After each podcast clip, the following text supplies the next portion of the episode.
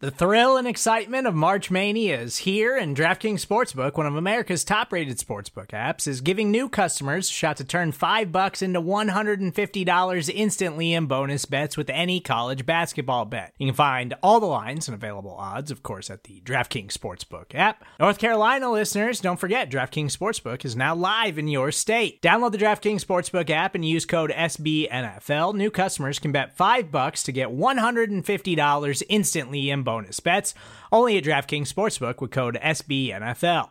The crown is yours. Gambling problem? Call 1 800 Gambler or in West Virginia, visit www.1800Gambler.net. In New York, call 8778 HOPE NY or text HOPE NY. In Connecticut, help is available for problem gambling. Call 888 789 7777 or visit ccpg.org.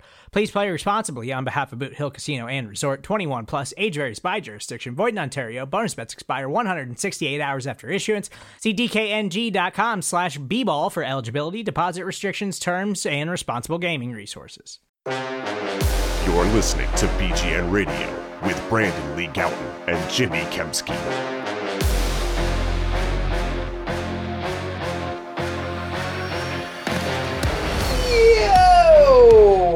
Hello, everybody. This is Jimmy Kempski from PhillyVoice.com. With me, as always, on BGN Radio, episode number 106, I think, is Brandon Lee Gowton of Bleeding Green Nation. Brandon, finally have a little morsel of news. How are you? Jimmy, you brought back the elongated yo at the beginning. I did. I appreciate it. It's probably a little bit too much juice, but I guess you had to add some because of Exactly. this news you're referring to. So, yes, Nigel Bradham was uh, released, and then it was reported as the Eagles not picking up his option, and then it was re reported, not reported, but the Eagles said they released him, but he's gone, is uh, the bottom line. Uh, the short explanation on uh, Nigel Bradham's release is that they're not, they won't be spending 8 million on him that they would have otherwise been spending had they you know picked up his option this offseason. Do you think that that was the correct move? I think it was kind of a no brainer move, Okay. really, when you look at uh, where Nigel Bradham's production had been the past couple of years here. I mean, obviously he was awesome in 2017, like legitimately, like like awesome, like great that Mhm. year. Obviously, when they won the Super Bowl, but you look at what he what he's been the past two years. Um, he has one interception, zero forced fumbles, and two sacks in his last 30 games. That includes the playoffs. And this is going to be the guy on your team that had like the seventh highest cap hit this year if he was kept at his at the rate he was supposed to be. Like you're really paying this guy as one of your like your top players, and he turns 31 in September. So, uh, yeah, to me, it's just no brainer. So I had him as a stay um, when I did my stay or go series. Not that I thought he should be back, but I thought the Eagles. I leaned to like slightly toward them bringing him back, just because I know how much Jim Schwartz likes him. So uh, I didn't think he should be back at eight million for sure. But uh, the Eagles did the right thing. I agree with you that, um, in my opinion, it was a no-brainer, and they did the right thing, and they they moved on from him. Now they could st- certainly still bring him back if he hits the free agent market, doesn't find you know any really suitable offers elsewhere, and then you know who knows he could be back on a smaller deal like the Eagles did a season ago with uh, Timmy Jernigan. You know, I think there's uh, any possibility of that. Or even Wisniewski too, you know, di- not a little bit different, but Right. same kind of thing. You know, like they they let him go. Yeah, I think that's possible. I mean, it's, it's not the preference, right? I mean, obviously you want to find someone ideally uh, better and younger, and I, I think like Nigel Bradham was the kind of player that Howie Roseman was talking about when he said in his post-mortem press conference Yes. that we need to get younger. I think like that's uh, not that he was specifically targeting only Nigel Bradham, but Right. like I think that's one of the guys like he kind of had in mind, like he was kind of hinting at. The one thing that I could see him coming back as is maybe the the you know not necessarily the the signal caller of the defense. Like if they sign somebody in free agency, and we'll get to that in a little bit. We'll we'll, we'll each give our top three free agent linebacker uh, menu options uh, coming up. But um, you know if they brought in a guy that that becomes that, and then Nigel becomes sort of the other linebacker who's kind of free to, to run around and, and make plays like he did during his during the Eagles Super Bowl year. I can see that as more of a better role for him. Do you kind of view it that way too? I mean, yeah, that's where he originally was brought in to be, right? Yeah. The Eagles had Jordan Hicks in the middle, and he was the signal caller, and then Bradham only took over there when Hicks would get hurt. So, yeah, I think that makes sense. Um, but again, I mean, the, the ideal goal should be to get younger there. Uh, and I guess it'll be interesting to see what Bradham's market is like. I mean, he can sign with anyone right now. Like that's the um, advantage to him. Partly why they let him go. They gave him, they gave him the opportunity to do that. Yeah, and because you can't get comp picks anymore for declining Yes. options on players. Well, they could have they could have just kept him on. They could have just not released him until time came for them to exercise his option or not. So they did do him a little bit of a solid by let him letting him go now as opposed to waiting a few more weeks. for sure. There's nothing wrong with, with, with there's no benefit to them getting rid of him right now as opposed to a few weeks what I should say. But yes, Right. you are correct. Brand alert that uh, it doesn't matter for Is that my nickname formula. No, my brand. Oh, okay. No, brand brand. I thought you were alert. calling me that. oh, I, I do like, like, that though. Brand, brand alert. There we go. but my brand, brand alert, comp pick formula, he won't count toward that either way. So the way that it used to work was the Eagles uh, and and some other teams across the league would set up contracts so that they were kind of like year to year they'd pick up an option or not. And the way that worked in favor for them is that they could just you know not exercise the option. That player would become a free agent, and then they would count toward uh, the comp pick formula. But the NFL sort of realized that loophole, and it, it appears that they have you know, kind of closed that off. So it didn't matter whether they cut him or they picked up the option. Uh, he will not count to the comp pick for- formula. I will note that last year, uh, a player that was maybe a little bit of a different situation with Nick Foles because they kind of had like a uh, uh, sort of, um, you know, nuclear submarine, you got to turn both keys kind of deal where they both had to exercise the option. The Eagles actually did exercise the option on him, but Nick Foles op- opted out of the option. I'm told that he will absolutely still count toward the comp pick formula uh, last year, and whatever the comp picks are doled out may even be today. We're recording on Monday, by the way. That that won't affect his status as a guy that counts toward the comp pick for- formula. Eagles should should still get that late third round pick for him. So they'll probably have 10 picks in total, assuming the projections from over the cap and, and whatnot are correct. Right. They'll get another another two fourth round picks for the losses of Jordan Hicks and for Golden Tate. Golden Tate. So, in the wake of Nigel being cut, so let's uh, each give our top three free agent linebacker menu options. Who you got number one? I'm doing this in terms of realistic Yes. sense. So, like, I know Kiss and Solak were talking about Joe Sherbert, Schobert, Okay. Sherbert, whatever you want to call him, in the last podcast, but I don't think he's going to make the market. Like, the Browns have a ton of cap space, and they're probably going to re-sign him. He's a young player. Um, so, like, I don't even really consider him super realistic. Although I will note that I have this list, Jimmy, of the all the players that'll be available in free agency that have some kind of notable connection to the Eagles in some way. We're going to have the same top one guy. All I'll say about Schobert is that the Eagles sent Ken Flajole to his pro day to work him out specifically. So um, I did notice that when I was looking back at my draft notes. Uh, the, the number one guy I would put here is Nick Kwiatkowski. yes. Is that who you had? That's who I had to, yeah. And we talked about this when we were going over some of the free agent fits earlier this offseason. But, you know, the Eagles showed a ton of interest in him pre draft. I think a key thing to keep in mind with free agents in general is like, why is this player on the market? And like, why might they leave? And a lot of the times, I think it's probably because, you know, that player might not be as good. Obviously, the team didn't re sign them. That doesn't always mean the player is bad, but sometimes it could. It could be a sign that, like, okay, the team doesn't really value this player a ton. But I think with him, in the case of Kwiatkowski, or Kwiatkowski, like, I do the same thing. I add I add a W in there that's not there. Qui- yeah, Kwiatkowski, yeah, because it's easy to do. yes. Um, but yeah, I think the case with him is like this is kind of an ascending play. This is the kind of bet I think the Eagles should make Yes. on a guy. Like he's, he's ascending. Like he hasn't played more than he could have because he's been behind like good players in uh, Danny Trevathan and Roquan Smith in Chicago. Like I think he could be ready for a bigger role in Philly, and I think that's why the kind of ideal free agent you go after. Yeah, so they had the new I forget who the defensive coordinator is uh, this year after their what's his face left to be the head coach of the Chuck Broncos. Pagano? Chuck, uh, yeah, right. Pagano. And who left? Uh, Vic Fangio. Yes, thank you. so uh, at the beginning of the year this year, he wasn't playing at all. I mean, forget like even having some kind of small role. He just wasn't playing really at all. And then you know they had a couple guys get hurt, and he became essentially a starter and played really well. So it does make sense for him as a guy that there's a good reason why he's going to hit the market, like and look for uh, look for somewhere else to play because. Uh, and I think the Eagles really do make a lot of sense for him for the reason that you noted because they, they paid a lot of attention to him during the pre-draft process in 2016 and that's especially notable as we've noted in previous podcasts uh, because that was the offseason before joe douglas even got there so it was specifically howie roseman who was interested in this guy and howie roseman is obviously going to be uh, of greater importance this offseason with Joe Douglas having moved on. Um, so yeah, I see him as, as my number one guys too. Uh, who's your number two? The last thing I'll say on uh Kwiatkowski there, quiet, quiet, Kwiatkowski, quiet. Is it quiet or quiet? I think it's quiet. Quiet. We should probably know. I heard Tony Romo call him like call him three different versions of it during the game of this year. So I think I think we're Well- fine to do that too. well, that's what that's what we'll do. We'll just always say a different name. It'll be a little Right, like running like bit, Bo with uh, Claxton Thubbin. and we'll and we'll be right one of the times, maybe. The the last thing I'll note on him though is there was this big gap when the Eagles didn't pick from in that 2016 NFL draft. Like they picked Seumalo at number 79, and then because of like the Carson Wentz trade and other things, they didn't have a pick again until Yeah, 153. was that Shelton Gibson? Wrong year, Jimmy. Smallwood, Oh, right, right, right, right. This is 2016. You're right. you idiot. Um, You're right.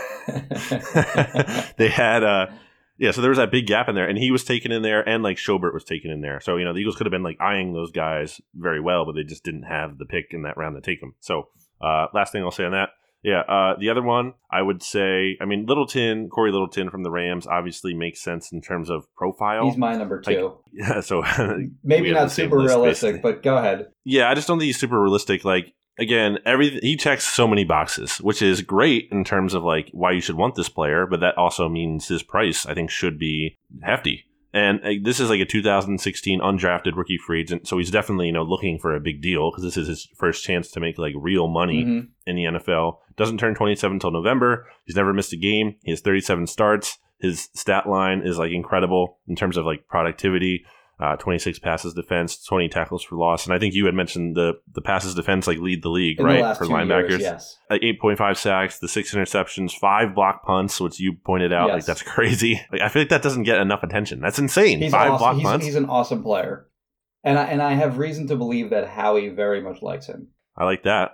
But yeah, he's Say a great, more. great player. uh, I can't really get dive into that any further, Okay. but uh, he is uh, he's he's a guy that can make a difference. Is the way that I would put it. And if they are going to spend maybe a little bit more than they normally would, he's the guy. I mean, because he's really good in coverage, and that's sort of the you know Jim Schwartz prioritizes in his linebackers is, is guys with coverage ability, not necessarily guys that that can blitz the quarterback. They've had that, and guys like Mychal Kendricks, for example, didn't utilize them that way. But for you know a guy like Littleton, who's who's so good in coverage, you mentioned the, the pass breakups and the uh, and the plays that he makes in the passing game. He's like a perfect fit for that Eagles defense. It gives you you know and he, gives you you know some added juice in uh, on special teams. If you're gonna spend for a guy at linebacker, this is the year. Like this is the guy that I would that that I would go after. I mean, it's like it's a it's a perfect player for that Eagles defense, in my opinion. And they do need a proven starter. We'll get into that into our free agency rankings, but I mean, like you know, Bradham is gone. They don't. their four linebackers under contract right now are Nathan Gerry, T.J. Edwards, Duke Riley, and Alex Singleton. Yeah, Did you know that none of those players are under contract beyond this season? Or well, one of them is. I think uh, Singleton. I guess and T- T.J. Edwards will be too because th- those guys. Yeah, oh, sorry. No, that's uh, who it was. Three-year contracts. Yeah. uh, that's who I meant instead of Singleton. But yeah, so so Idiot. both they need. I'm the idiot now. they need long term answers there, and they need an immediate starter. So, uh, what about number three for you, well, who did you? Who was your number two? Uh, Littleton. Oh, really? Yeah. All right. Well, this is no fun. I know. My number three is Nigel. Uh, just coming back on a uh, on a smaller Oh. deal. There's really nothing more I have to add than that. I'm gonna ha- cheat here on number three and add three guys Oh, for number all right. three. Uh, all these guys have. Well, it's even. It might be even more. It might be four. I'm looking at my list here of these players with connections, and uh, Patrick Onwuasor is a guy that Benjamin Solak wrote about Mhm. on Bleeding Green Nation. He was with the. Ra- He's been with the Ravens. So you look at the Andy Weidl connection there. Got benched last year. Should be noted. Yes, he did. You kind of be like a fallback plan, I guess. And like that's not a guy like like that's not a team anyway that like you know you go oh they're they're dumb they don't know what they have like they know what they mm-hmm. have.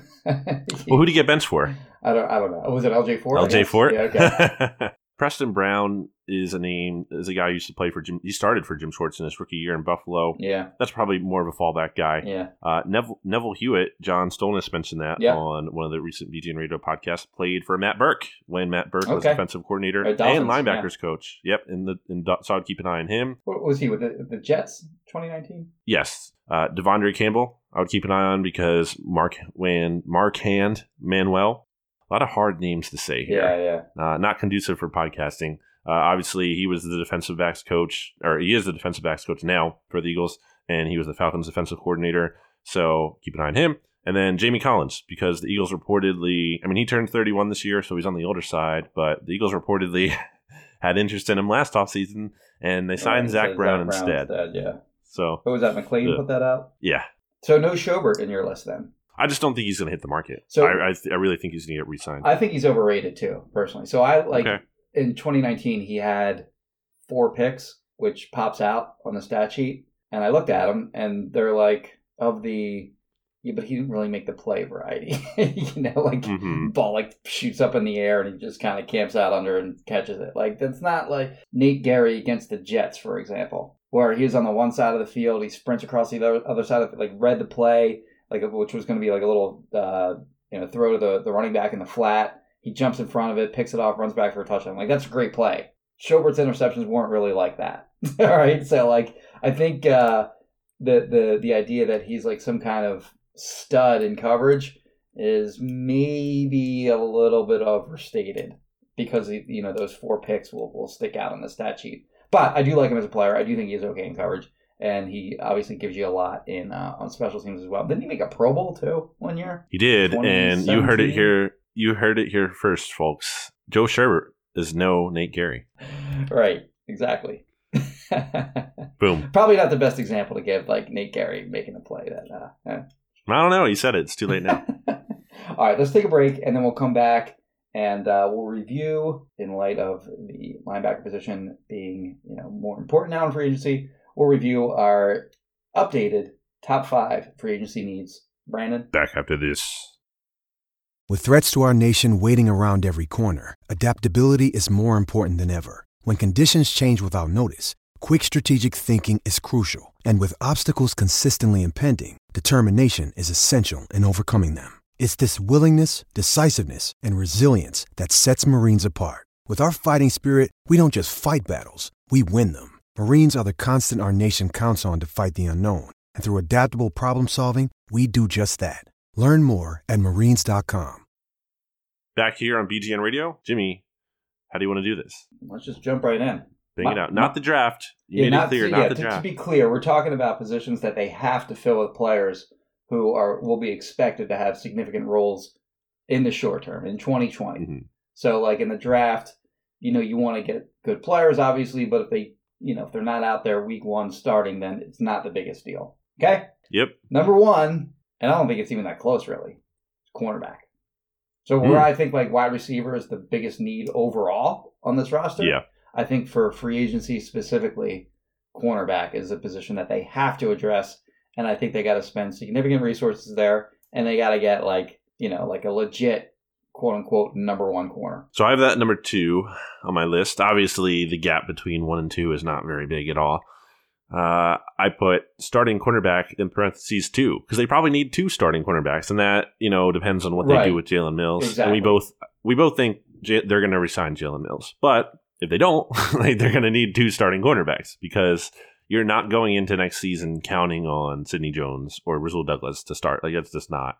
It's not going to happen. No, So they need to get at least one, and yeah, again, depending what happens with Mills too. Uh, so I had cornerback number two. I had starting caliber wide receiver number one on my list. Okay. I don't think you necessarily have to get speed in free agency. I think in general, I prefer speed, like because I think that's. So we kind of had this talk earlier in the offseason about like like the Eagles just need everything at wide receiver. Yes, like I agree with that conceptually. They don't need just speed, but at the same time, like they can't keep making exceptions. I feel like with the speed thing, like oh, this guy's good, but he's not fast. Like you can't keep doing that because all of a sudden you start stacking the slowest offense in the league, which this team has been. Right. And I think that's been an issue. And I think they've, they've devalued it really too much, speed in general. And you look at a team like the 49ers, so they've devalued it to the point where it's been like, okay, we have Mike Wallace, but then he's out and then no one else is fast. Like that, that's not good enough. You can't just do that one thing and have that one thing and there's no fallback plan. And they basically did it last year with DeSean Jackson too. Like they can't just have the one guy and then everyone else is slow as hell. Like you need to be like the Chiefs and the 49ers who have like some of the fastest, literally some of the fastest offenses in the league. Like speed needs to be more prioritized. They would argue I they do they do prioritize it. I would argue that well, with Howie's Howie's uh, answer to that uh, during the year-end press conference was that you know they did Uh-huh. sign DeSean, and then they had uh, Agholor Agholor. as a top ten fastest receiver in the NFL based on Great. their um, I guess I forget Next what it's gen. called. Their, yeah, their next gen on-field data. it really uh, paid off. the investment really made a lot of sense. So, but clearly it didn't work out. So I don't necessarily think they have to get a burner in free agency. Maybe that's where you because I mean they they need to fill a slot role too. Really, when you think about it, I mean Nelson Agholor is going to be gone. Um, we don't know for sure. Like you, you don't just know that Greg Ward is going to be there. So maybe they find a guy in free agency who kind of plays there. Uh, I don't know, but they need probably at least one starting caliber wide receiver because who do you have coming back? Like we think Alshon Jeffery is gone. Nelson Agholor is definitely gone.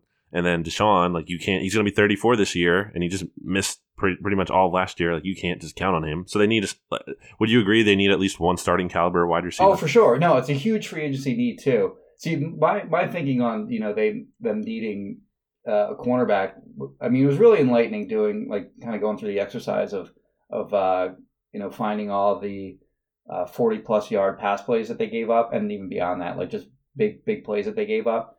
I mean, we all saw throughout the season, you know how bad the corners were in terms of getting beat deep, and it was across the board. Like Mills got beat deep, Darby got beat deep.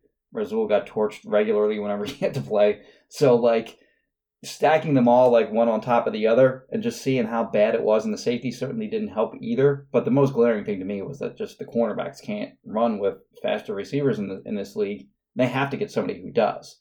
Like you can't have Jalen Mills covering the best player on the can't covering the best receiver on the other team. They have to have somebody. So you know, it's an issue there too, Jimmy. Commonly, like what you just said, what's that? lack of speed. Like they can't Right, run. What, like what is going on? Like Lack this, of this, at, this at the skill positions or at the skill positions on offense and then on defense at, at the positions where you need it most. what is that? Like I can't. Like what don't this organizational ethos that like speed just does not matter in today's NFL? Like it's insane. Well, I think they realize it now. I, I do, hope so. I do think they are gonna they are gonna correct that thinking this offseason.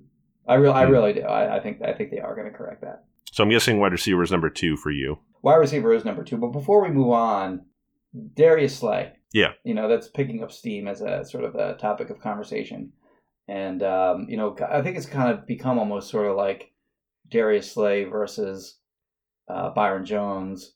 I guess you know I guess you know there there really isn't close. There really isn't anyone close to Byron Jones.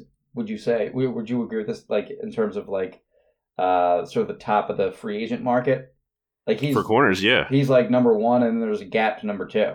Would you agree there? for sure. He checks every box pretty much that you would want. So would you like would you like have James Bradberry in the same neighborhood as him, for example? no, no. Yeah, I'm with you there. But Like their numbers are similar in terms of like uh, completion percentage allowed, quarterback rating allowed, and all that and all that stuff. But just for me, like the athleticism and size and tackling ability and everything that Byron Jones has going for him sort of eclipses a guy like Bradberry. I, actually do like Bradberry. The more I've looked at him, I do like him a little bit more than I had before. But I do think there is a pretty significant gap between Jones and Bradberry in terms of appeal. why isn't Byron Jones like an elite kind of caliber wide uh, cornerback? Because I guess that's kind of. because he doesn't have splash plays. He has two picks in his career, But- for five. But I don't years. even agree with that because like he has 43 passes defensed. Mhm. So, and how many of these? Like I, I kind of want to go, especially they sign him on. I kind of want to double check this. Like how many of those pass passes defensed are like being picked off? You know what I mean? Like how many how many times is he like deflecting That's these into question. an I interception? Uh, That, that, that, that, might be a good thing to sort of explore. You know, Because I would- saw I wouldn't that. do that pre pre them signing him. if, Right. if they did, then you know that's something that you know that's a really time Yeah. consuming thing to, to sort of look at. But that that is a good point. And I think the other point too to be made there is, you know, a, a punt is still sort of a turnover, and he's forcing a lot of those with those Mhm. passes defensed, and also uh, with his tackling, like his, his missed tackle percentage the last two years anyway. So like ProFootballReference.com has, I guess they started adding more uh, advanced statistics uh, over the last two seasons, so it doesn't go beyond 2018. But over the last two years, his missed tackle percentage was something like four percent, which or four or five percent, something like that, which is outstanding for a cornerback. Like by for, by by comparison, Jalen Mills was like up around like 11 or 12 percent. Darby's was around like 16 percent, which isn't a surprise. but like we think of Mills as like a good tackler, and he's missing eleven percent of his tackles. Was Byron Jones is missing four or five? So you're making tackles, you know, short of the sticks. You know, those are punts too. So you know, while he might not be making like these, you know, the, he's not like you know, he doesn't have pick sixes or anything like that. He is, you know, getting the ball back for his offense. And they're not like teams aren't throwing at him a lot. Like that's a big thing. Also like they don't like uh, that's kind of what happened with Nnamdi when Nnamdi was good. And obviously, this is I'm not saying Byron Jones is Nnamdi in the sense of like you know he's younger. The the profiles are different, and I think it's actually like it's a good thing. It would be great for the Eagles to have a cornerback that teams didn't want to throw at because they definitely do not have that. Like imagine just being able to put like Byron Jones on someone like a team's best receiver and like kind of erasing them from the game. Like, Right. that would be nice. Right, right. So uh, Byron Jones, again, I was kind of getting getting to the point where like you know he's at the top of the free agent class, and then the other guy that's comparable to him in terms of uh, appeal, just as a just solely as a player, is Darius Slay, who's two years older than him, um, is not a free agent. The Lions are it's pretty. The national guys are pretty sure that he's not going to be on the Lions next year. They're, they're pretty sure that some team is going to trade for him. It's probably going to take a day two pick, whether that's a two or a three. I would guess it'll probably be a three. Um, and then Slay wants to be the highest paid cornerback in the NFL with whatever new team signs him.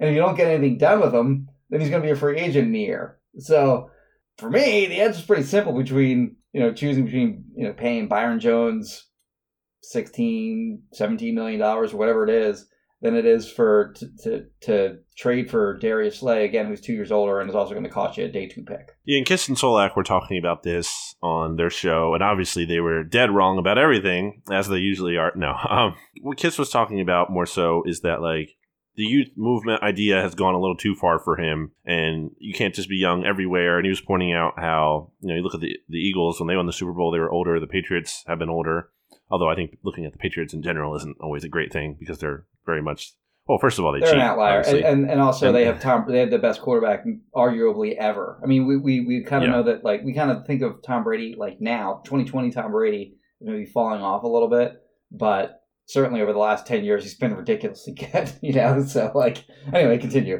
there's a balancing act to be done. You don't want to Yeah. like the youngest teams in the league don't win. Also, though, like you, you don't, you're not going to win by just being like the youngest team. But I mean, this team, this Eagles team, clearly needs to get younger. Like they have to. Like Howie said it, and there's reason for that. You look at how this team has fallen apart, and and you look conversely, you look at how their season was like resuscitated last year. It was when young guys had an Right. opportunity to step up for these aging, ineffective players um, guys who like it, it came to a point where I remember theorizing, and I wasn't alone in this, but like a lot of people were theorizing, like maybe these guys just want it more, and you saw that. And now that can't be everything. You can't just shine, you know, Joe Schmo off the street because he wants it more than some other guy. Yeah. but like that's a factor. And when it comes to building around Carson Wentz and having these guys who are like young and hungry, I think there's something to that. And with Slay, like I'm not ready to rule it out entirely because like if you couldn't get him, you know, for a fifth round pick, which isn't going to happen, but you know, there's a cost for everything. Yeah. What I'm saying, like if, if they can get him at like the right cost, even if he's not this long term option, like because let's say you didn't even extend him, like you just traded for him and you were going to get him for the one year, Mhm. but like the value was too good to pass up. Like I'm open to that, but ideally that should not be like the first option at all. Like you should be looking for long term answers at some of these, and it doesn't have to be long term in the sense of like five, because that's kind of that's a that's a long time in the NFL. But I think you're looking at least like two years. I think that's what you want out of a lot of these things, and I just don't know uh, if if Slay is really like the right. I would he wouldn't be the priority for me. I don't think the age argument has swung too far in the direction of they have to get younger. Personally, I think that's Agree. very clear. They have to get they, they have to get younger. I mean, it's not just that you know they're going to be losing a couple guys, and then the average age of the team will go down significantly. Like if Jason Peters moves on to some other team, and Josh McCown is, doesn't come back to the NFL at all, like that, that you know that's a forty year old guy and what a thirty eight year old guy that aren't back, and yeah, that's going to affect like the average age of the team. But you know, the thing that I pointed out when I did my age piece before the season even began was that they had, I think it was 18 players that were either 29 years of age or older. And that, whatever it was, whether it was 18 or it's 17, 18, 19, somewhere in that range, whatever it was, it led the NFL. So it's not just like, you know, it's not just Peters and McCown that are really dragging that that average age up. You know, it's it's been in sort of across the board on the roster. And in the Howie Roseman post year press conference, I forget who. I think I think it might have been Bo. asked. Um, I mean, it was pretty. It was pretty obvious answer. like he asked, but he got Howie to sort of acknowledge it. Is there a correlation between guys getting older and more injuries? right. So Mhm. you know, he answered, "Of course, of course, there's a correlation to that." You know, I'm, I, you know, he, he equated it to himself. Like, I can't do this exercise in the gym anymore like I used to. But it is, it's true. Like, the older you get in the NFL, the more prone you are going to be to injuries. And what's been the biggest problem with the Eagles the last three years? Ding, ding, injuries. So, like, I think on that front, you know, th- they do need to get uh, substantially younger, in my opinion. They to, when you when and, and we we talked about this before another time. Not that like these ratings are the end all be all or anything like that, but was it ESPN that sort of went through who had you know from ranked from one to thirty two the uh, you know from best to worst the the under was it twenty five talent across the league? Yeah, I want I want you to do this for me, Jimmy, real quick. Who were the top five Eagles players who were 25 or younger? Uh, Dallas Goedert, Okay. Miles Sanders, no, no particular Mhm. order. Dallas Goedert, Right, Miles yeah. Sanders. Uh, Yep. Uh huh. The fact that you can't think of a third instantly it says Bar- a lot. Bar- Barnett's over twenty five. He's 20. He's only he's really young. I think he's Okay, only uh, yeah, right, right, yeah. He was he was twenty when I drafted him, so he's still definitely. But you couldn't even jump to that name. You were like, huh? Okay. Sanders, Goedert, Barnett. Uh huh. Yeah, I think your point's made. Uh, I'm looking. Reuben Frank did this, and he has um, Maddox four, Maddox. and he has Jake Elliott. Yeah. Jake Elliott is five. so right. like that tells you that says something. The fact that you, but I wanted you know surprise you with that because like it tells Edwards you love. that yeah, like off the top of your head, you can't even like get, and that's an issue. It's it's not just like the age. So I agree with you. It's not just like this age as a whole. It's also like age combined with lack of like young guys coming up. Like that's the thing. Like once these older guys are like done, like who's behind them? Yeah. like no one. Right. So like trading for Slay, it's not only that you're bringing uh you know an older cornerback in. Forget that part. You're giving up a, a pick. So you're giving up a day two pick that would be a young guy who theoretically should be contributing in some way to your roster if you're if you're taking him you know rounds two or three. Hmm. Anyway, uh, number three on your list. That was a great positional tangent. needs. Uh, number three for me is starting safety. Okay. I have linebacker. Because- Which one do you want to cover first? Well, we already we already covered linebacker. We can we can skip over Yeah. that. Uh, but safety for sure is uh, I have I have safety four, so we just have them sort of switched. But yeah, I mean, Um, for sure you have uh, one- one or one of either McLeod or Jenkins. Uh, you know, um, probably isn't going to be back. I think McLeod leaves and Jenkins stays. How about you? Yeah, agree. For as much as Jim Schwartz seems to like Rodney McLeod, I think it's just it's kind of I don't I think Rodney is not gonna be back. That was one thing I took away from your post, by the way. Yes, Uh, like Rodney McLeod seemed very culpable on a number the, of those four- big the plays. plus yard play uh, thing. Yeah. yeah, yeah, yeah. Yes, he he was like a culprit in a lot of those. I think like he seemed worse than I thought he was last That's year. that was the And- that was the big, most surprising thing about that exercise that for me as well was just not only like uh, was he culpable on plays on others where you wouldn't necessarily say oh he has to make that play he never bailed anyone out either Yeah. One guy who I think the Eagles could be looking at, and Pro Football Focus had put this out in a list of like free agent predictions. Um, so it kind of got me thinking about it a little bit more. Was Ha Ha Clinton-Dix, okay uh, especially because the Eagles have a connection to him in the sense of he was one of the Roseman Six, we can call it, The right? Is that fair to say? The sexy six.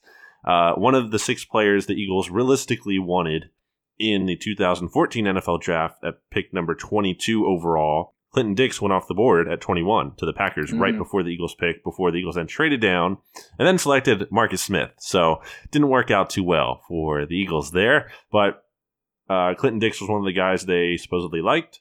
And I think he's the kind of guy who makes sense for them given the price tag and what his market will be. I think, and I think you can sign him to a deal that's reasonable. That's maybe like a, a three or four year deal. That's actually like a two year deal when you look at like the guaranteed money. And I think he's he's turning 28, so you'll have him for a couple of years. Uh, not not the greatest tackler. He's not known for that, but he is known for having coverage skills. And I think having that guy on the back end of the defense to replace Rodney McLeod would kind of make sense there. the thing that would be that would alarm me would be if he does move on to a new team which is highly likely what is it it's like his fourth fourth or fifth team Yeah. in like as many years Fourth- something like Fourth that team since two, the beginning of 2018, really. so that's not great It's not. I mean, the, the guy at the top of this class is Justin Simmons from the Mhm. Broncos, who is, you know, he had four picks last year, uh, had a ton of tackles. I don't think they're going to be in the market for a guy like that. Like, I don't think they want to spend that kind of money at the safety. Well, he might get tagged. and he might get tagged too, and they should tag him really. The other guy that I like a lot, as far as his game goes and how he would translate to the Eagles scheme, is Jimmy Ward because he's fast and he can really cover sideline to sideline as sort of that deep guy, and he'll hit like he's he's and like he's he's short, which isn't a positive thing, but um, that doesn't And he gets hurt. that doesn't like he doesn't like Jim Schwartz doesn't care about that, whereas other teams will. But like you said, like he gets hurt so much. So like I mean that's not that's no small thing. Like that's like a big big deal. like you know we mentioned the injuries like just what like three four minutes ago. Like and now I'm like advocating for a guy that like gets hurt all the time, and he's also 29, so that's a problem. But um, as far as what his ability actually is, I mean I think he's perfect fit for for this Eagles defense. And then another guy that I think uh, the Eagles liked, and this was during the Chip Kelly years um, when he came out, was uh, uh, Damarious Randall, because um, you know in those days they really put a high priority on safeties who could also cover out of the slot, uh, which he can do. I know he had some weird stuff going on this year. He got benched, I think, at one point. hmm I don't know that whole situation, but um, he's a guy that I think makes sense as sort of a, what what Jim Schwartz does like from his safeties are guys that have uh, cornerback experience in their background. So Jimmy Ward has that from college. Uh, Damarious Randall has that from college, and I think he played some corner in the pros as well. Um, so those are two guys that I think make some sense. It's it's kind of a weird safety class because they're, you know, there's the one guy at the top and Simmons, and there's actually some like pretty decent options out there. Like a guy that I love coming out of college, but don't think they'll really be super interested in is Karl Joseph. You remember him from West Yeah, Virginia? Raiders. like his highlight reel from college was just so fun to watch because he was just like destroying guys. but like so he's like more of like a hitter than he is uh, a cover guy. He He's a real Taylor Mays. he'd be he'd be very. He was a first round pick. I think he went like 17th overall. Like I loved him, and but even when he went, even when he got drafted, I was like, wow, that's really early for him. that's the Raiders for you. But I don't really have a great handle on the safety position in terms of who they'll sort of prioritize.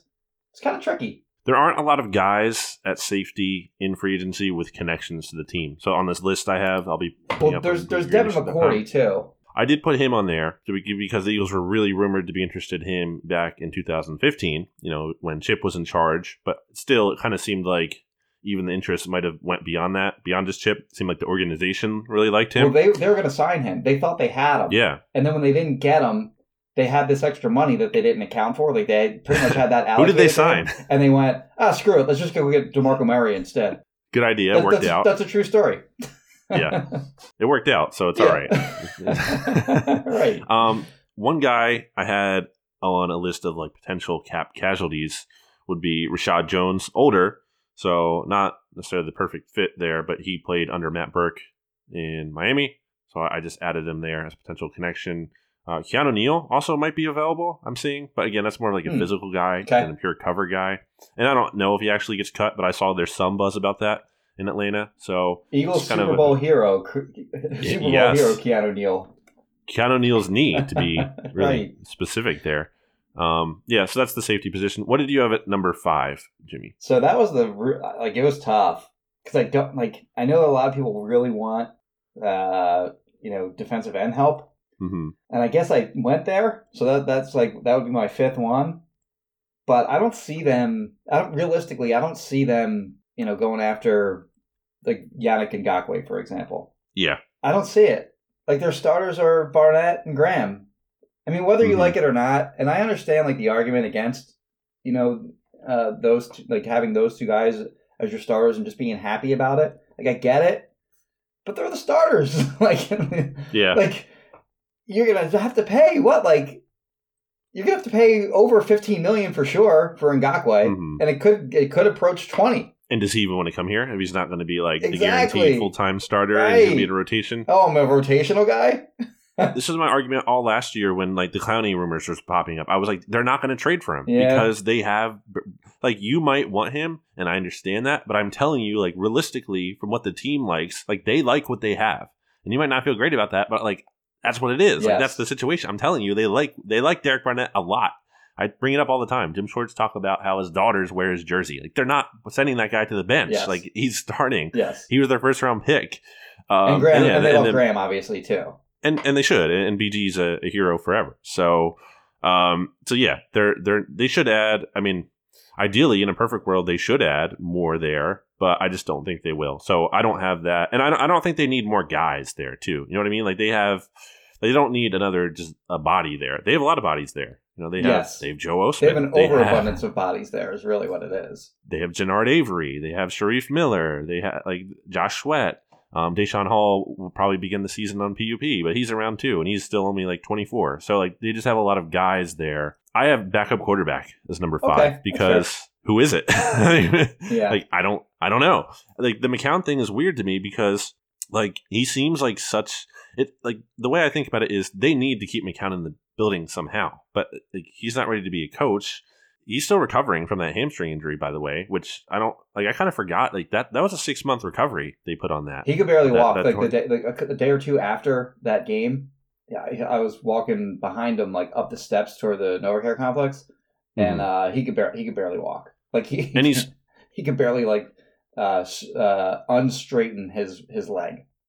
Is the way I would describe it. He's turning 41 this offseason.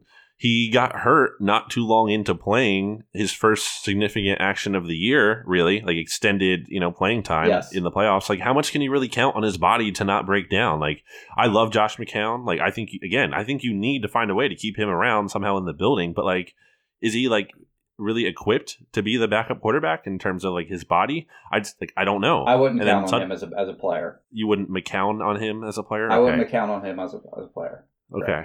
Uh, and then Sudfeld's going to be a free agent too. Uh, like, has he proven enough? I think you he's know, back. ideally, uh, I I do think he's back, but I'm just saying like that's an equation to think about. And Mhm. then I, one name I'm going to say who doesn't make sense for the Eagles, and I think people have floated it out there. They're not going to sign Joe Flacco. Like, Oh, people I thought put you were that going to out go there. Marcus Mariota. well, that too, actually. Yeah. I'll get into that. But but Flacco, like Flacco was criticizing Scangarello, by the way. like, he, like, he ripped Right. him. Like, there's no way. There's no way Flacco wants to come play for. Well, first of all, like Denver has to cut him first. He's not even a free agent. But if they do, like, I don't think the Eagles are picking up Joe Flacco. Like, he might want to come here because you know he, he grew up close nearby in South Jersey yeah, and Andy Weidl is here, but like I, I, the offensive coordinator and him, well, the, the the de facto offensive coordinator and Flacco don't seem to be on the same page, so I'm not counting on that. Yeah, and then the Mariota thing is stupid it's too. too much. I love. Wait, why is he going to want to come here? He's not going to want to come here. He's going to go go somewhere where, at the very least, like he can compete for the job, or at least be like last year's Ryan Tannehill. Yeah. Basically, what happened to him? Right. Literally, what happened to him? Like he he can go sign with the Bears and like be like, I'll just wait for Trubisky to, to f this up, and then and then they'll turn to me. Yeah. Like that's where he's going to go. Yeah, yeah. I mean, and he's gonna like he's gonna cost too much too. So like he's gonna be at the t- he's gonna be like at the top end of the you know the backup quarterbacks that, that get signed somewhere, and it's gonna probably be on a one year deal where he can again explore the market again. Uh, if, if he does, if, on the assumption that he does play at some point this year and he shows anything, then he's you know he'll raise his value or whatever, and he can go somewhere else. So I think he gets a one year deal somewhere, and that's not like it's going to be expensive. Like it's going to be somewhere between like what eight, ten, eight to ten million dollars. I don't think they can Like spend. low end starting money. I can't. I can't see the Eagles spending that kind of money with their with, No. with. I mean, in previous years, they they like they spent a lot on um, Nick Foles, obviously, but Mhm. w- when you talk about like all the all the all the like you know obvious immediate needs that they have cornerback receiver linebacker safety they have to find players at all four of those positions in free agency presumably are you gonna have that much money left over for a backup quarterback No. so yeah i don't know where you go i think uh i think Sudfeld's back and i think it's gonna be the same thing that happened last year where he's the two all off season long and then if uh, something spooks them or they're scared off, then they'll bring in another guy, you know, just before the start of the season, whether that's McCown or somebody else. I don't think they're going to make a move there, but uh, I do agree that it, that with you that it is sort of a, a need that has to be addressed at some point. we'll take a break here, and then we'll get into some Alshon Jeffery discussion.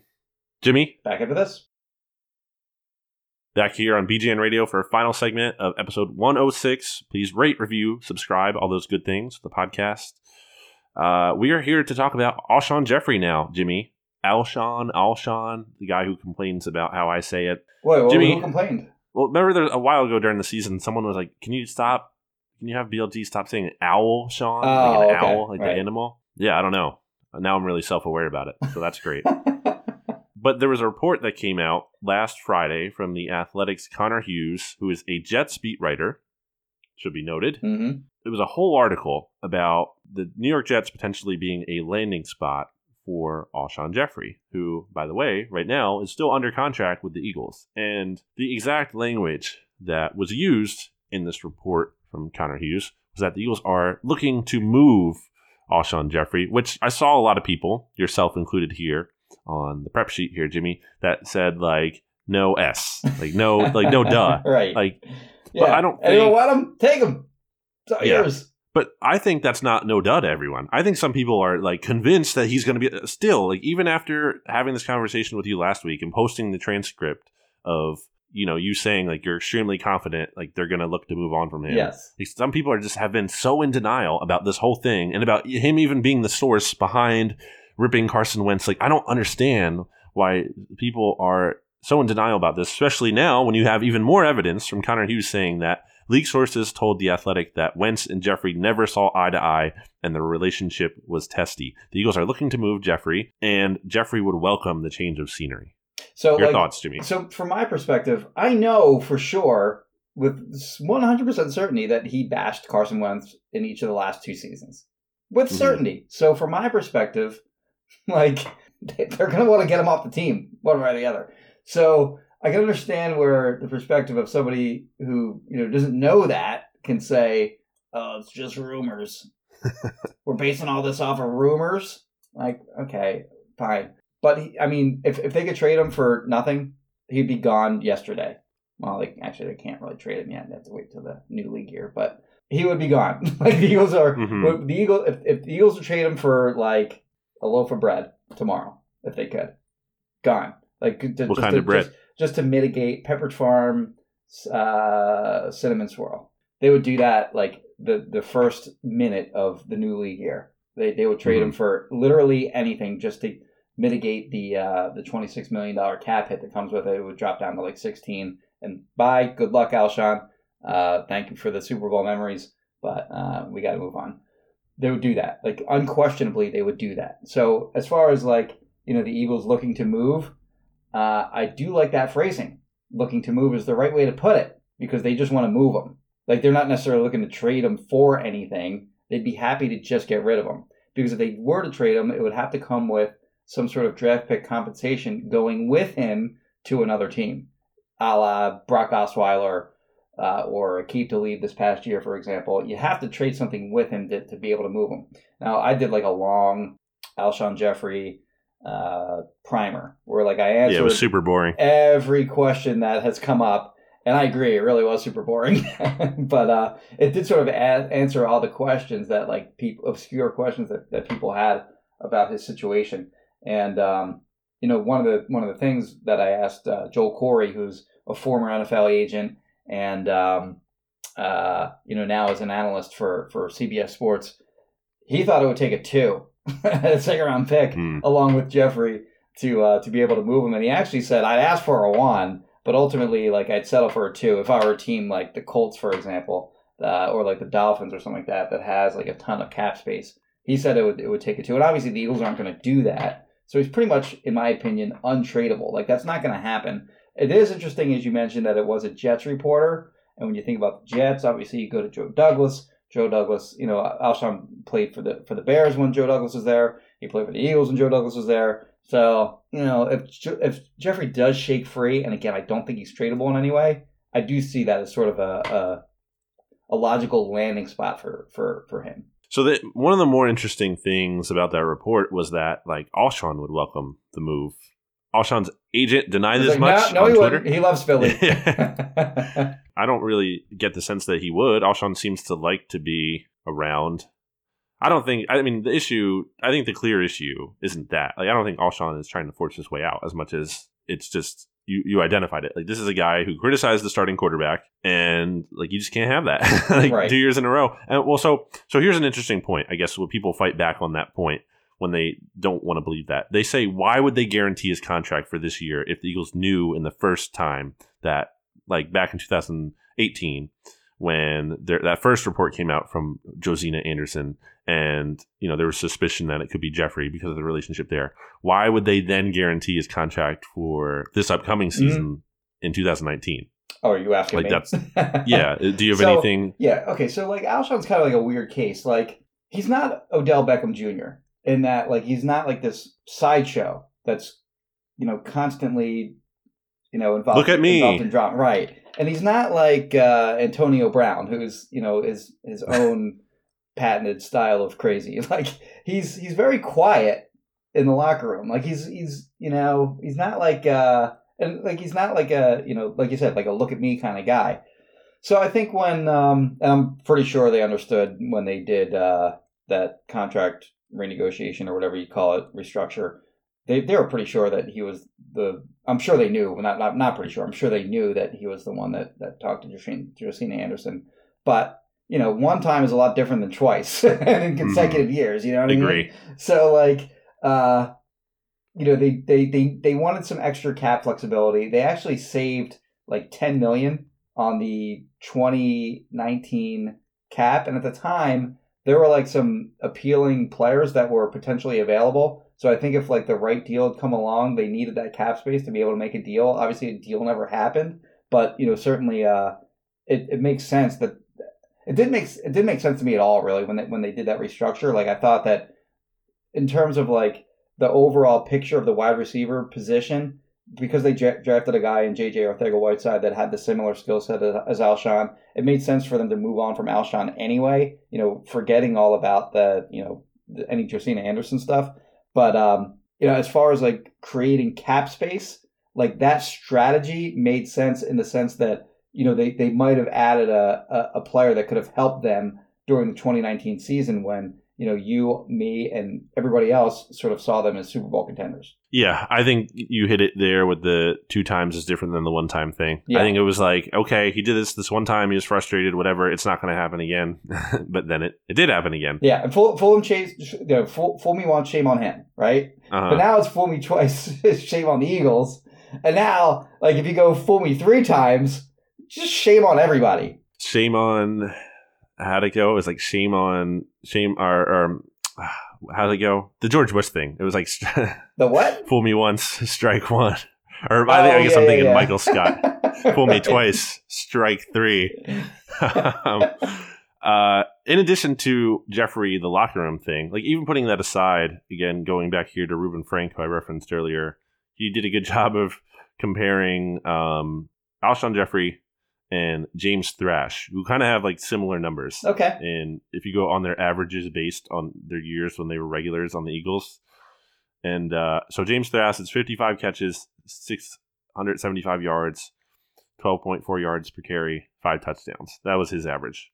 Alshon Jeffery, same amount of catches, 55, 707 yards, so about like 30 yards more, and just 0.5 more yards per carry and one more touchdown. Mm. And these are averages. So it's like he's it's not that different. He's he's Alshon Jeffery is the 14th highest paid wide receiver in the NFL right now. But since 2017, he's 37th among receivers in yards per game. So And he wasn't and he wasn't good this past year. Like I think is another point that kind of gets lost on some people too. Like he's not good. He's like clearly in decline. He might be cooked. The you know what it's, what's kind of come to fruition here? All of the concerns about signing him originally have kind of come to fruition when you think about it. Like there were concerns about injury issues; those have popped up.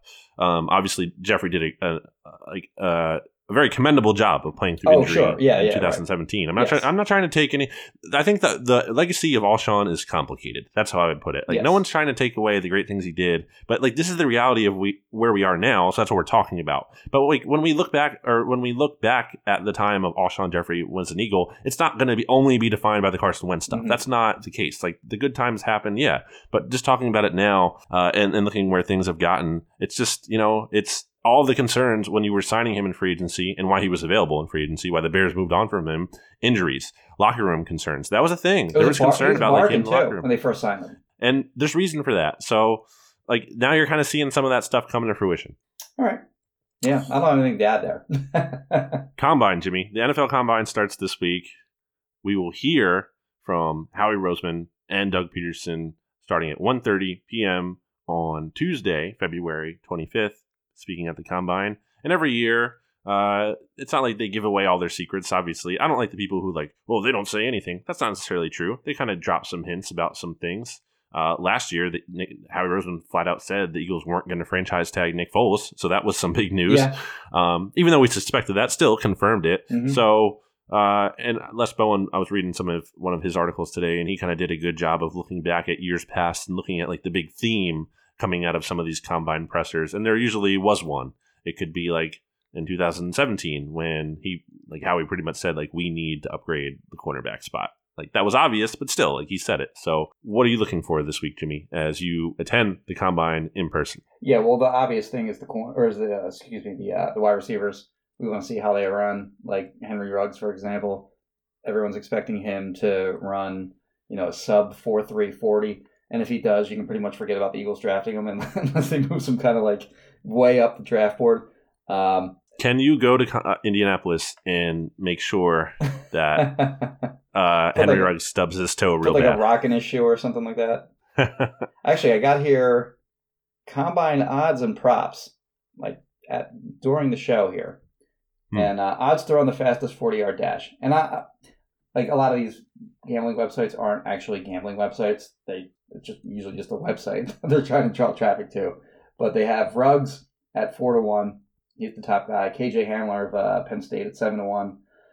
Noah Igbinoghene, cornerback Yep. from Auburn. I don't know how to pronounce name. Nine to one. Uh, Damon Arnette from Ohio State, fifteen to one. Uh, those those two guys are corners, three and four, and then uh, two more receivers: Devin Duvernay of uh, Texas at fifteen to one, and Jeff Thomas from Miami, uh, sixteen to one. So we've already kind of beaten to death that the Eagles need to add speed, both in this podcast and in previous ones. And uh, there are a lot of fast receivers in this draft. I mean, it's not just a really talented and deep draft, just overall. Like people are calling it like potentially historic draft uh, in terms of like the number of guys that are going to get drafted. You know, either in the first round or just overall day two, day one, whatever. Um, and you know how good they're going to be once they get to the NFL, potentially historic.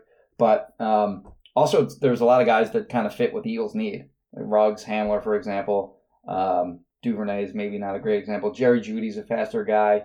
Uh, Jalen Reagor from TCU is a faster guy. CeeDee Lamb, it doesn't have like elite speed, but he's certainly fast enough. He'll be gone by the time the Eagles pick. Brandon Aiyuk from uh, Arizona State has a chance to go in the first round. If he has a good combine, then you know maybe he's more of a of a you know palatable pick to the Eagles at 21. So like what the what these receivers run, you know, there's there's gonna be a lot of people that say what the what guys do at the combine doesn't matter. Well, I don't buy that. like you know what Mhm. at the at the wide receiver position anyway, wide receiver and cornerback that stuff does matter. Whereas it doesn't really matter. Like Derek Barnett runs a four eight whatever it was.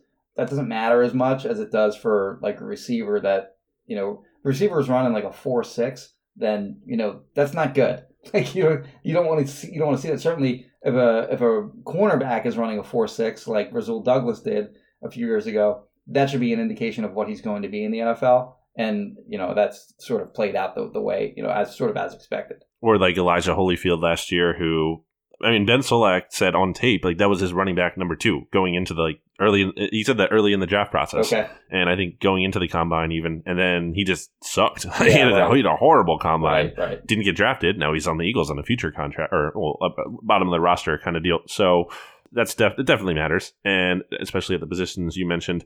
I'll be interested to see how Tee Higgins runs this week. Mhm. Popular Eagles That's mock that's, draft ano- target. that's another great example actually. Because you, Yeah. you and I have discussed him, and like I hate some some of the descriptions that I hear about him. Like Kiper over and over again keeps writing his 50-50 ball guy. I'm like nothing else. Like I think he's a lot more than that. And uh I'm rooting for the kid to have a good combine, so he proves me right. I just remember uh, the play in the championship game specifically where he was on a reverse. It just looked like it took him forever to get into the end zone. It was like when Nick Foles ran for a touchdown in early in his Yeah, career. was like a it was just like yard touchdown run, wasn't it? Yeah, but like just Against watch an it. elite It- defense. Watch, oh man, watch it though. It look he looks like he's moving in slow motion. He look it looks like it's taking like forever for him to get there. There's just like no one in the like he's not like r- like stacking guys and racing by guys. Like it's just like it just it felt like it took so long. You show him, Um, Tee. so well, uh, look, I'm open to be. Like, I hope he does do do great at the. I'm not rooting against him, but like you know, I just I want to see it. Please, like let let me see it. Prove it to me. Um, the other prospect I wanted to talk to you about, Jimmy, before we wrap up here, because we're we're get we're going long. Um, how do you feel about Justin Jefferson? And I ask because Daniel Jeremiah, yeah, uh, you know, did a press conference last week, kind of talked about a bunch of different receiver prospects and cornerback prospects throughout. But specifically, when asked about the Eagles, you know, he was talking about how you know Ruggs and, and a guy like that would make so much sense, but probably won't be there. But Justin Jefferson is a name that could be there, and he's actually number 16 on, on DJ's top 50 that he Mhm. just refreshed today on Monday. So, uh, how do you feel about Justin Jefferson? yeah. So I had him as uh, the Eagles' first round pick, and uh, I think it was my Eagles mock draft 2.0. And not that I felt great about it, but I think uh, you know I, I think Ruggs is going to be gone. I think Jeudy's going to be gone. I think CeeDee Lamb's going to be gone. You know, I think Laviska Shenault makes sense. I think Tee Higgins makes some sense if you can get past the 50-50 ball thing. Um, Brandon Aiyuk makes sense, and then Jefferson's the other guy. So like Jefferson is probably best uh, out of the slot, and he was super productive there for LSU.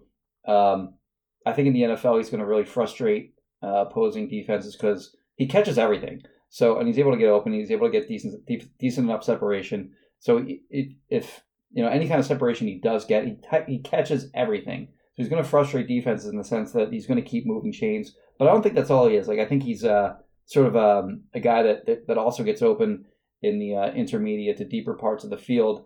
Although he's not like a burner like Ruggs or Reagor or, or you know guys like that, but I think he's just a really solid player who has inside and outside uh, experience at, at LSU. Super productive. Like he had like I think he was third in the country, third or fourth in receiving yards.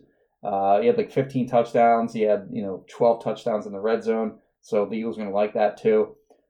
You know, not an ideal pick at 21, but Mhm. I can see it. I think the thing with me, uh, when it comes to wide receivers, like the Eagles have to find a burner somewhere. They have to. Like Mhm. that is not. It's non-negotiable. Like they have to do it at some point. And then once they get that guy, like then I'm kind of open to other kind of types of wide receivers. But if they don't have that guy, it just doesn't matter to me. Like Yeah. if you don't find the burner, like what are we doing? Like this is like how am I supposed to go into another season just kind of hoping like okay. DeSean better stay healthy because if he doesn't, they're just going to be in the same Right. spot. Like where they said like a have- Robby Anderson, for example, in free agency, you probably feel a lot better about that as the pick, right? they they it is like to me that's like the number one thing they must do Yeah. ultimately Okay. when we're just talking about entire offseason needs they need a burner like they can't just get a guy like that's what i don't like about tee higgins if he's going to be your only guy who you add like that like that doesn't count to me like he's not a burner he's just not he's not a flat out burner like he wins and he creates explosive plays but they need someone who can stack people and it can be a legit burner. And they can't just count on DeSean to do that because because of what we saw last year. So that is what kind of uh, i am just like obsessed with. Quick, sto- do we have time for a quick story, combine story, before Yeah, uh, we, then we'll wrap. before we wrap this up? Okay, so 2016, uh, Howie's doing his uh, his press conference at the podium, and uh, at the time, I was uh, my my girlfriend was um, I'll just say like whenever I like would go on the road, she was like uncomfortable with that. Like she thought that I was like screwing around on the road, and like I, that wasn't like it's not what I do. But, And you like- were. Yeah, okay. well, I couldn't do it if I wanted to, right? So, but I, I think that's like what her thought process was. Mhm. Um, so like those road trips would be difficult on the relationship because that's just what she thought wrongly, but that's what she thought. So uh, Howie Roseman's having his press conference, and again, it's 2016, so it's the year they draft Carson Wentz. We all know they're taking a quarterback at some point, uh, just don't know when. It's before they traded up for you know from 13 to 8 and 8 to 8 to 2, obviously. But I asked him some question about quarterbacks, and uh, Howie goes, "Yeah, quarterback. That's the sexy position, Jimmy. Right? I know you're feeling sexy today." I remember that. And like, I'm like, what does that mean? like it didn't mean anything. if you don't like, you don't, you're not like, uh, you don't really know Howie in the way that like he has these press conferences, he'll say like weird things like that that don't really make. Sense. He tries to be sometimes. funnier than he is. I feel like. and, and like he'll he'll say weird things like that sometimes. So like, my girlfriend at the time was you know watching the Howie press conference like because it was live on uh, NFL Network, and uh, you know because she wanted to see if like I was going to ask a question. So when he said that, in her mind, she was like, uh, he was out with Howie last night, and he saw me go home with some girl or something. oh no! So like it created this huge fight. And I think we even like broke up with it over over it, like briefly. Oh we my got back gosh. together. Uh, like that wasn't like you know the ultimate breakup, but like that, that I think we did break up briefly about because we just got into this humongous fight over this like nonsensical comment from Howie. Throwaway line. so that's my combine story. It's a four year anniversary of uh, of that gym. Well, Jimmy, were you feeling sexy that day? I was, yeah, he was correct. I, I was feeling sexy. Yes. well, it's a fair point then. Uh, hard, hard to blame Howie for that. Uh, any final thoughts, Jimmy? I got nothing other than that. yeah, uh, that's about it for me. Obviously, we'll have coverage of the combine. You can read my work at bleedinggreennation.com, Jimmy's work at phillyvoice.com. You can follow me on Twitter at Brandon Gowton. You can follow Jimmy on Twitter at Jimmy Kempski. You can follow BGN Radio on Twitter at BGN underscore radio. Make sure you rate, review, subscribe, all those good things. We'll have more good draft stuff for you, including a surprise that I feel like people will kind of like. Nothing too big. Don't get too excited. I, I have to temper it down. But it will involve some other kind of I don't even know what you're talking about. podcast interplay. Uh, we talked about this. Oh, okay. So that's all I have. We will see you next week here on BGN Radio. Goodbye, everybody. BGN